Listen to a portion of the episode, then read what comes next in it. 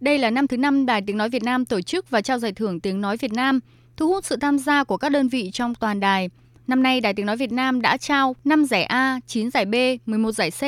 ba giải cho nghệ sĩ phát thanh viên, người dẫn chương trình, cùng mười giải khuyến khích ở các thể loại phát thanh, truyền hình, báo in, báo điện tử, công trình nghiên cứu, công trình sáng tạo, giải thưởng cho phát thanh viên, người dẫn chương trình, lĩnh vực sáng tác, biểu diễn nghệ thuật. Phó Tổng Giám đốc Đài Tiếng Nói Việt Nam Trần Minh Hùng cho biết, Giải thưởng Tiếng Nói Việt Nam năm hai không hai mốt có nhiều tác phẩm thể hiện tinh thần cả nước đồng lòng chống dịch covid mười chín với những góc nhìn, cách thể hiện khác nhau. Bên cạnh đó là những tác phẩm phản ánh sống động các vấn đề nóng của xã hội như nạn phá rừng, giải đinh trên các quốc lộ, việc làm sai trái của câu lạc bộ tình người.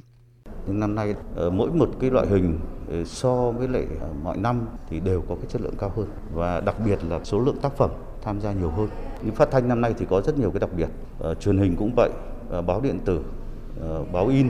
thế rồi à, các loại hình khác. Một cái năm mà phải nói là phóng viên của Đài Tiếng Nói Việt Nam đã dấn thân, tác nghiệp ở trong những cái tâm dịch, ở những cái vùng từ bão lũ, những lĩnh vực phải nói là rất nhiều vấn đề của đời sống xã hội. Giải A thể loại phát thanh được trao cho Ban Thời Sự với chương trình tổng hợp covid mười chín không chỉ là dịch bệnh. Kênh vê o vê Giao thông với tác phẩm Nhức nhối đinh tặc và nạn phá xe trên quốc lộ một. Báo điện tử vê o vê đạt giải A với loạt phóng sự điều tra, kẽ hở luật đất đai. Kênh truyền hình kỹ thuật số vê tê xê một với chương trình Vượt sóng hai không hai không. Và một giải A cho công trình nghiên cứu sáng tạo được trao cho Trung tâm Nghiên cứu và Ứng dụng Công nghệ Truyền thông với công trình nghiên cứu xây dựng hệ thống quản lý văn bản đi và đến của Đài Tiếng Nói Việt Nam. Chia sẻ về chương trình Vượt sóng hai không hai không, đại diện nhóm tác giả, nhà báo Đào Thị Ngọc Hồ, kênh truyền hình kỹ thuật số vê tê xê một cho biết. Ở chương trình của chúng tôi không chọn góc nhìn bi quan mà đặt vấn đề trong cái nhìn lạc quan và có sự tin tưởng vào tương lai